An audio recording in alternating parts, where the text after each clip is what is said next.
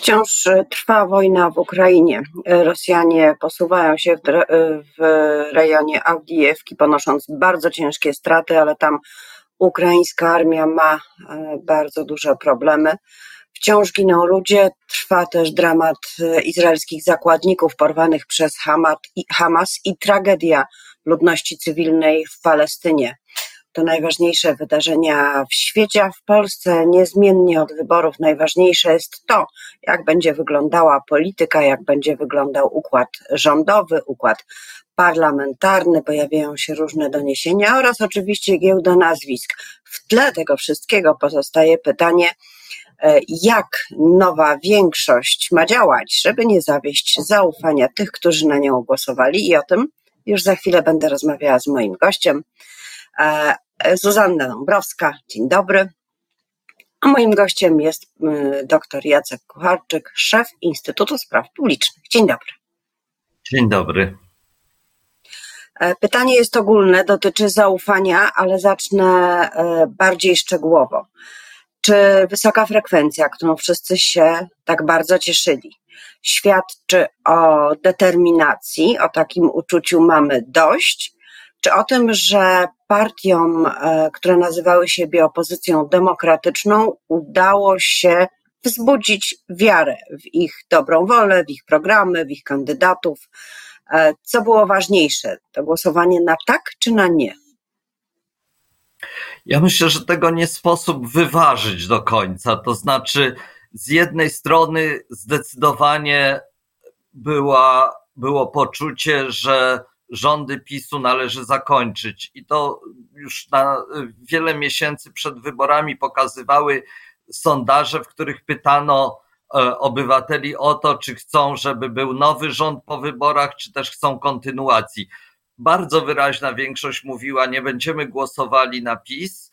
E, I bardzo wyraźna większość mówiła, że chcą, żeby była jakiś inny układ rządzący, niż, niż e, ten, który był przez ostatnie 8 lat.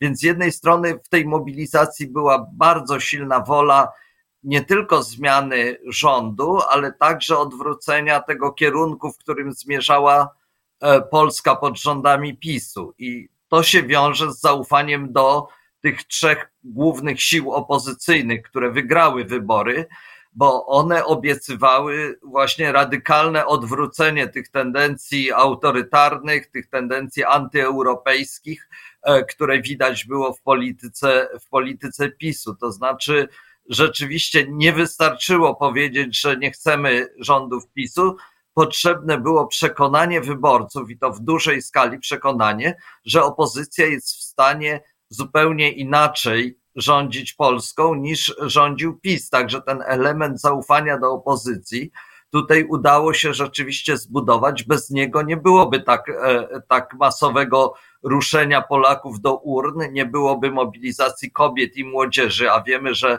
to właśnie na mobilizacji tych dwóch grup e, polegało w dużej mierze zwycięstwo opozycji. One zaufały, że opozycja potrafi w dość wyraźny sposób odwrócić bieg wydarzeń i prowadzić politykę inną niż prowadziła partia Jarosława Kaczyńskiego. No tak, ale e, w rozmowie e, w Rzeczy o Polityce e, w poniedziałek Ryszard Bugaj, profesor ekonomii, mówi, bardzo wysoko licytowała opozycja, mając na myśli bardzo wiele obietnic, które złożyła, a w dodatku te obietnice z racji tego, że te trzy partie się różnią programowo między sobą, nie zawsze do siebie przystają. Czy to może rodzić w przyszłości kłopoty, Pana zdaniem? No, moim zdaniem kłopoty będzie przede wszystkim e, rodził e, stan finansów publicznych, które opozycja odziedziczyła e, po ośmiu latach rządów PiSu, a w szczególności po tych ostatnich latach, gdzie sytuacja gospodarcza w Polsce się pogarszała, jednocześnie rosły wydatki publiczne w sposób niekontrolowany.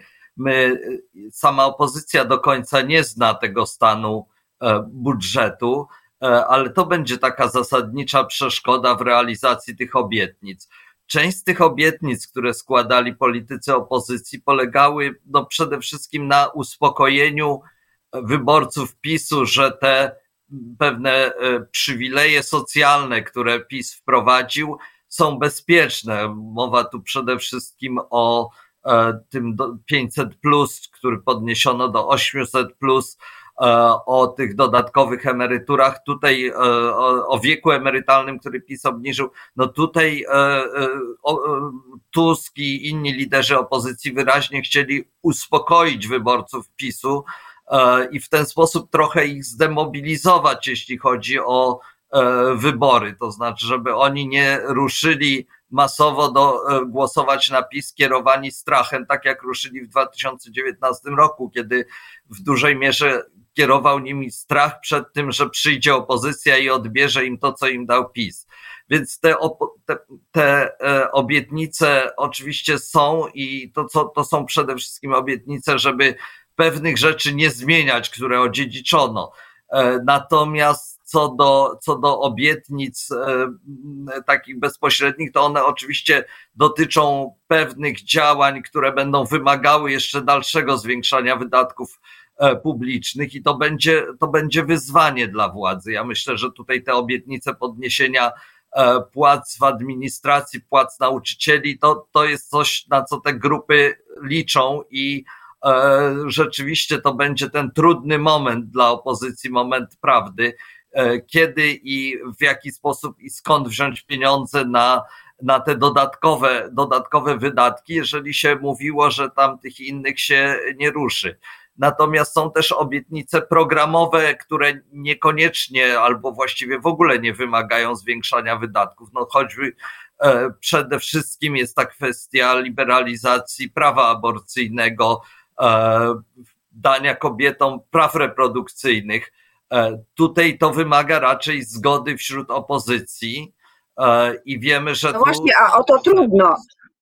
Jest znamienne, że kwestia aborcji była jedną z pierwszych, która natychmiast po wyborach zaczęła rezonować. Okazało się, że różnica jest bardzo duża, że kwestia aborcji nie będzie zapisana e, w umowie koalicyjnej e, i że e, Lewica i Koalicja Obywatelska, które mają bardzo zbliżony pogląd, bardzo się w tym poglądzie różnią od trzeciej drogi.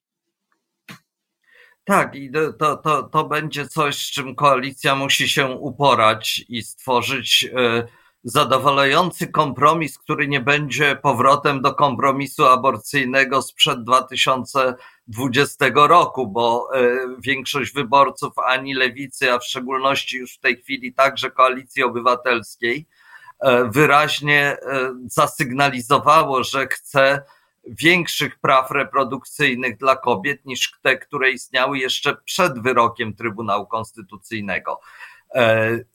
Z tego co rozumiem, to trzecia droga nie mówi nie, bardziej, bardziej w tej chwili chodzi o procedurę tych zmian. To znaczy, Czyli referendum. się pomysłem referendalnym, który jest e, no, pomysłem dosyć E, powiedzmy sobie, znaczy oni otwarcie o tym mówili przed wyborami, więc można powiedzieć, ci, którzy na nich głosowali, wiedzieli na co, na co głosują.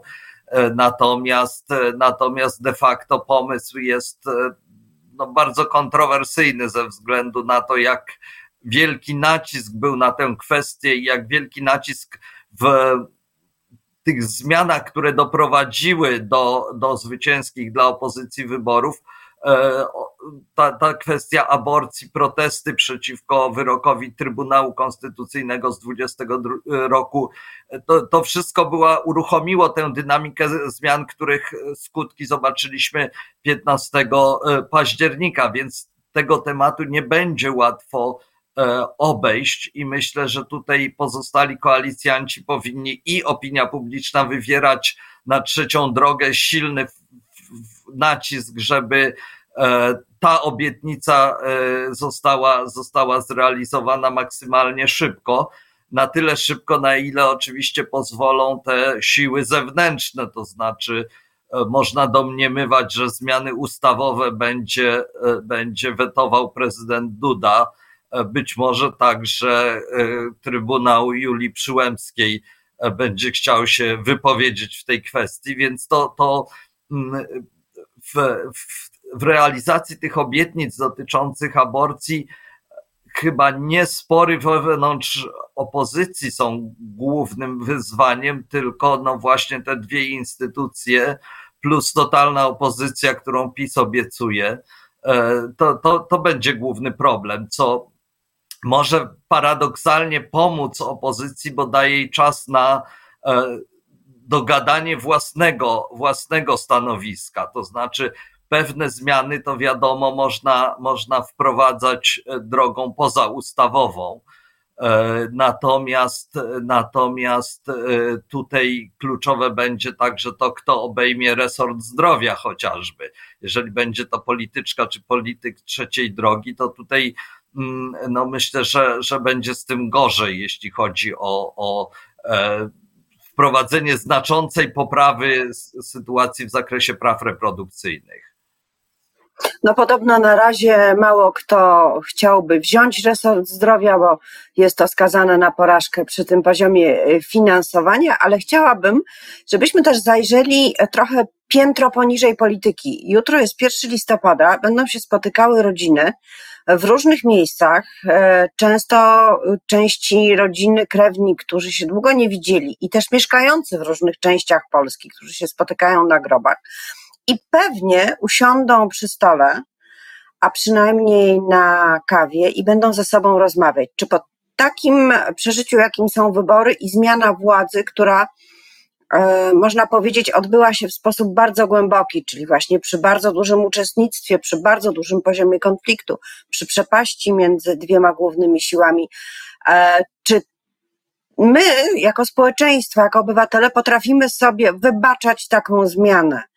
Czy też zostaje stres w tych, którzy przegrali? Bo ja pamiętam e, wyborców opozycji po poprzednich wyborach. Ten stres pozostał na cztery lata. Jak pan sądzi, jak będzie? Ja myślę, że stres pozostanie z nami na długo, to znaczy tego e, e, przedziału czy podziału, który istnieje w Polsce, bardzo głębokiego podziału politycznego, tak łatwo zakopać się nie da.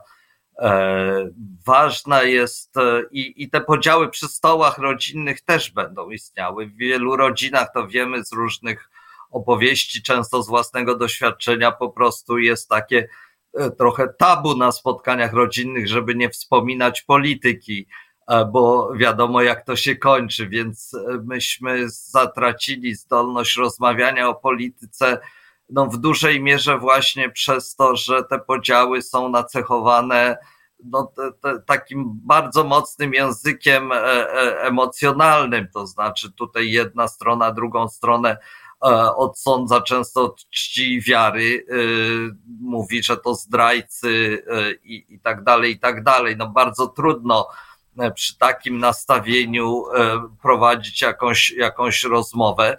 Natomiast, natomiast rzeczywiście mm, politycy powinni dać przykład zmiany języka, chociaż będzie to niełatwe, bo nie sądzę, żeby, żeby ktokolwiek w PiSie w szczególności był zainteresowany zmianą języka, jeśli chodzi o e, to, jak oni opisują stan e, polskiej polityki.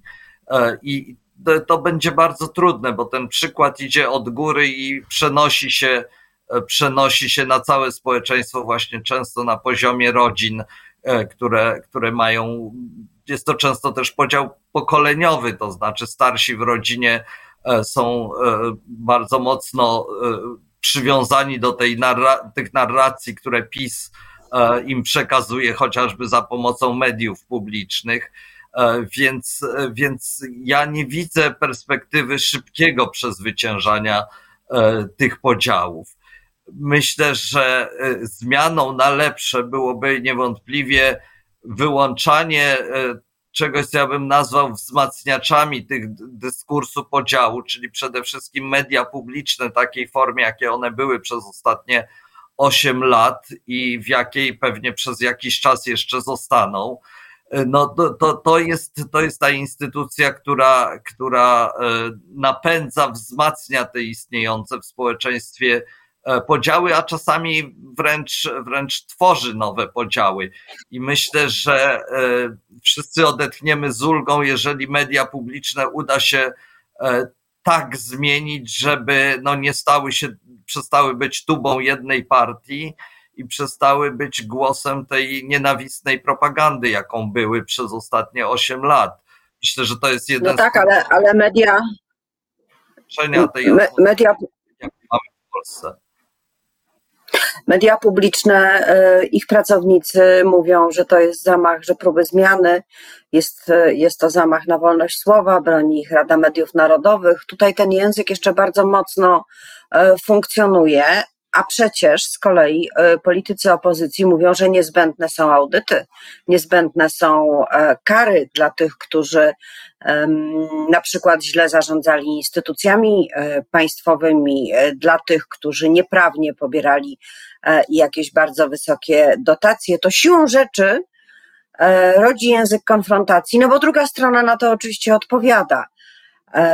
Czy jest jakiś sposób dla opozycji na zachowanie takiego, no powiedzmy, złotego środka, czyli zrobienia tego, co niezbędne, ale jednocześnie nie wprowadzania takiej społecznej histerii?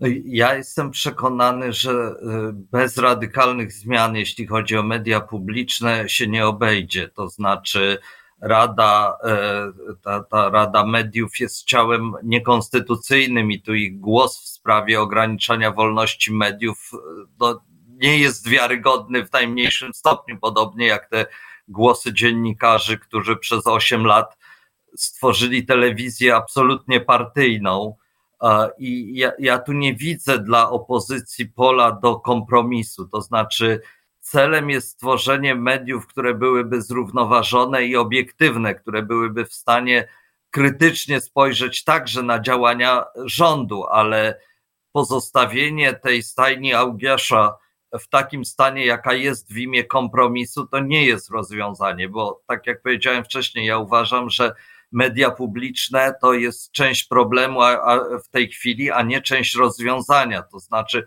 to media publiczne nakręcają, pogłębiają te podziały w Polsce. To nie jest tak, że to jest z obu stron e, taka symetria, tak, że jedni mówią jedno, drudzy mówią drugie. PiS jako partia u władzy i zresztą też zanim stał się partią władzy, jakby stworzył instrument rządzenia, który polegał na pogłębianiu podziałów w społeczeństwie. To były podziały na nas i ich, na dobry lud, do którego apelują media publiczne i tą złą, skorumpowaną elitę.